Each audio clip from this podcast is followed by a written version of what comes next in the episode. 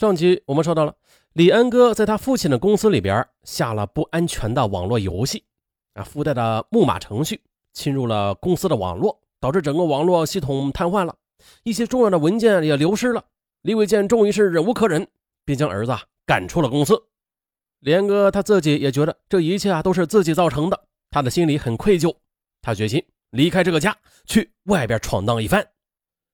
可是呢，在3月20日吃晚饭的时候，当李安哥说自己想要出去闯一闯的时候，李伟健听了马上心生一计。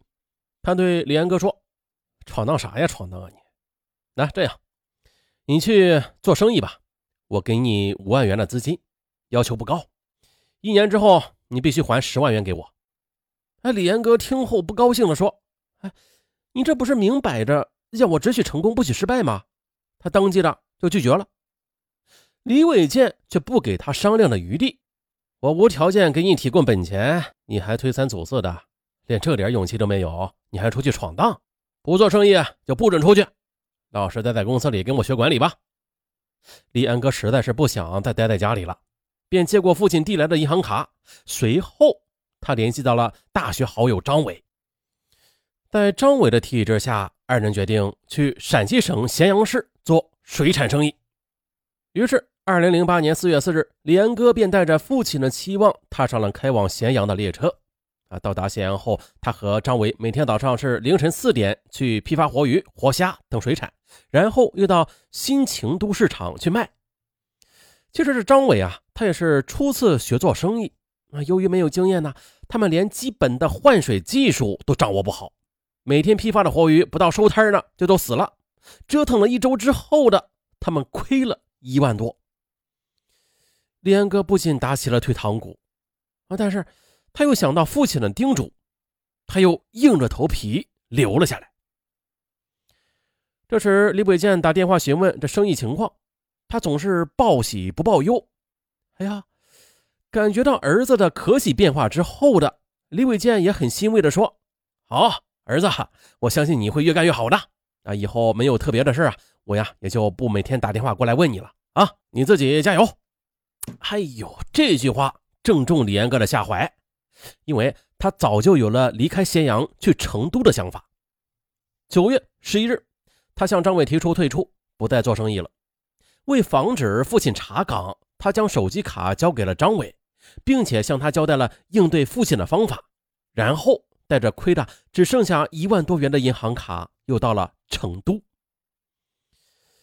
在成都，李安哥跟高中时关系要好的当时在成都打工的同学李小刚和程前，又在九里堤金府花园合租了一套3居室的房子，然后就出去找工作了。由于他没有一技之长好一点的单位里都将他给拒之门外。仅仅过了1周，他找工作的激情便被现实大磨殆尽了索性呢又打起了游戏。再说父亲李伟健吧，他每次打电话都是张伟接，这心里便渐渐的产生了怀疑便旁敲侧击的又从张伟口中套出了真相。在得知儿子已经放弃经商去了成都，他非常生气从张伟那里打听了儿子在成都的手机号码之后的，他马上打过去给李安哥下了最后的通牒，限你2天之内回家，否则一辈子都别想再踏进这个家门这李安哥也毫无他法，第2天便回到了家中。回家之后呢，恨铁不成钢的李伟健对儿子是劈头盖脸就是一顿臭骂，将他骂得一无是处，就连窝囊废、饭桶这种极端刺伤人的字眼都用上了。可是这20多岁的李安哥他也有自己的自尊呢，再加上做生意失利，这心里本来就很憋屈了，便忍不住大声的顶撞父亲，我根本就没有想过去做生意，是你硬逼着我去做的，现在赔了钱是你们自作自受。李伟健气的是浑身直打哆嗦，他实在是想不通这儿子竟然会说出这种不争气的话来，他一时没有忍住便使劲的扇了他一个耳光。可是这气儿还没消，然后又怒气冲天的拿起旁边的鸡毛掸子朝着李安哥的身上乱抽起来。李安哥疼得双脚直跳，这时母亲孔丽萍见状便心疼的冲着儿子哭喊道，让他快点向他爸爸道歉，不然呢你会被打死的。可是呢，李安哥却倔强的扬起头，把拳头捏的也是咯咯直响，眼睛怒视着李伟健。哟，李伟健内心大骇，这才丢下了手中的鸡毛掸子。事后他也觉得这自己太冲动了下手有点重了。又过了几天的，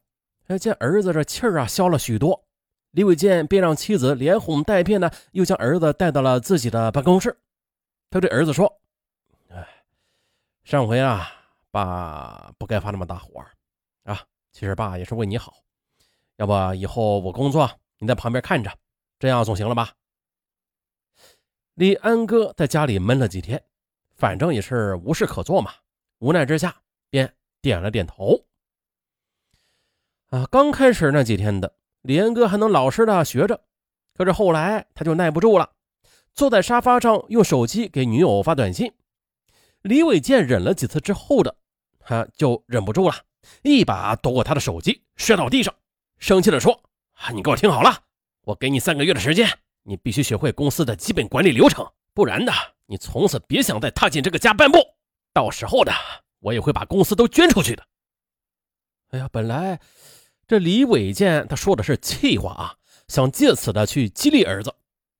可是李安哥却未理解父亲的苦心，他反而认为这父亲太绝情了吧。2008年11月10日，他悄悄的从父亲的抽屉里拿了2万块钱的现金溜了。我去，这儿子不但不成器，还学会了偷钱，李伟健更是暴跳如雷。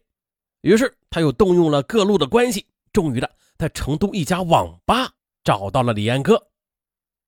可儿子却拒不跟他回公司。李伟健气急了，便气急败坏的朝着李安哥吼道：“你现在就带着这2万块钱走人，是死是活我不管，但是当初你答应的10万块钱一定要还给我。”其实呢，他说这番话仍是希望儿子能够振作起来利用那2万块钱好好的做点小买卖。但是呢，血气方刚的李安哥他却没有能够读懂父亲的心。李安哥将花剩的 1.5 万元钱用力的就甩到地上，然后不顾母亲的苦苦哀求夺门而去了。这下沦为穷光蛋的李安哥他投奔女友王嫣，没想到王嫣见他如此落魄，竟然狠心的向他提出分手了。看着女友决然离去的背影，他的内心刺痛无比。这时失魂落魄的他想到自己的梦想是彻底被父亲给泯灭了，一时之间竟不知道该何去何从了。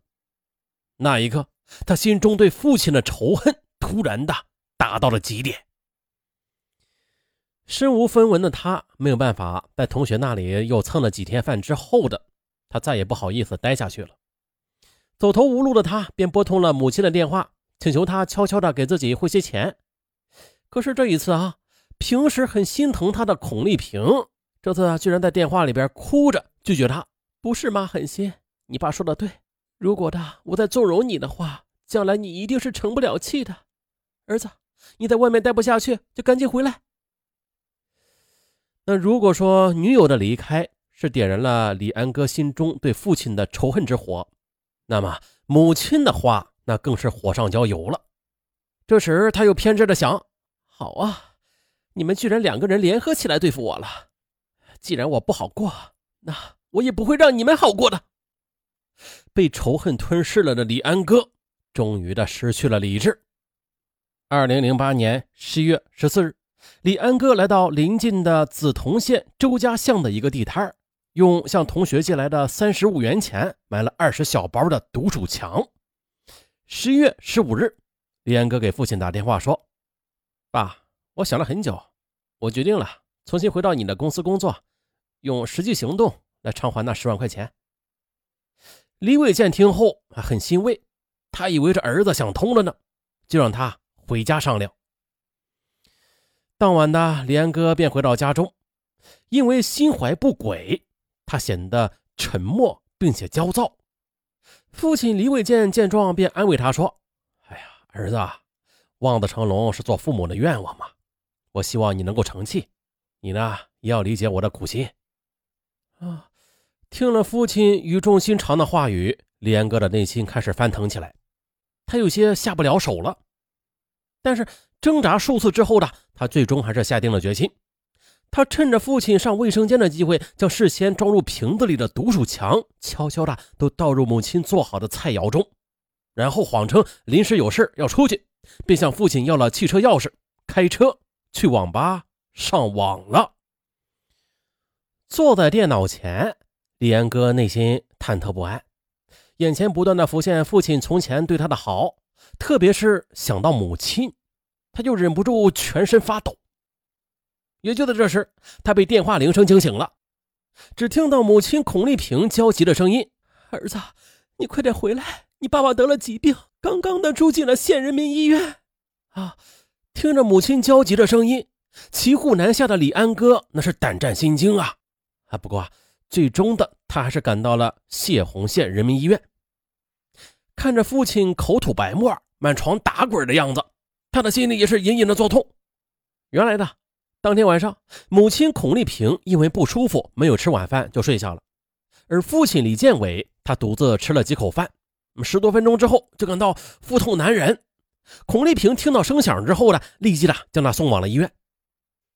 10月20日，通过洗胃，这李伟健算是保住了性命，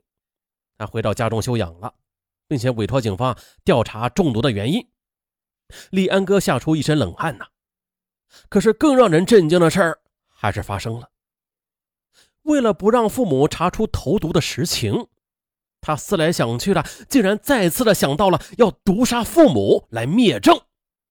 次日，李安哥再次的去资同，一次性呢又买了45小包的毒鼠强。10月24日中午，他将所有的毒鼠强都偷偷的又倒入了母亲买回来的饭菜之中。毫不知情的李伟健和孔丽萍吃完饭菜之后的不久就先后叫着头疼。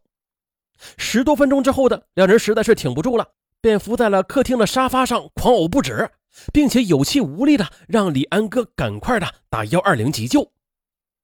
李安哥知道，这父母一旦被抢救过来，那毁灭的可就是自己啊。他干脆的心一横，把电话线给拔掉了，然后又反锁了客厅大门，躲进了自己的房间。接着为了缓解自己的紧张不安的情绪，他又打开电脑，将音乐调到最大的音量，一直到1个半小时之后他才关掉音乐，哆哆嗦嗦的打开了房门。此时的客厅里是静悄悄的，父母呢则怒目圆睁，已经没了动静。他这才接通电话线打电话给伯伯李伟康，谎称自己刚回家，竟然发现父母死在了家中。2008年11月24日下午3时，李安哥的伯伯李伟康赶到现场，并且向射洪县公安局报警。经过公安局法医现场初步鉴定，这夫妇俩系食物中毒而亡的。当办案人员对李安哥进行询问的时候，发现其眼神闪烁不定，像是在掩饰着什么。警方由此就怀疑这李安哥有重大的作案嫌疑，于是将其给拘留了，又通过多种手段展开调查。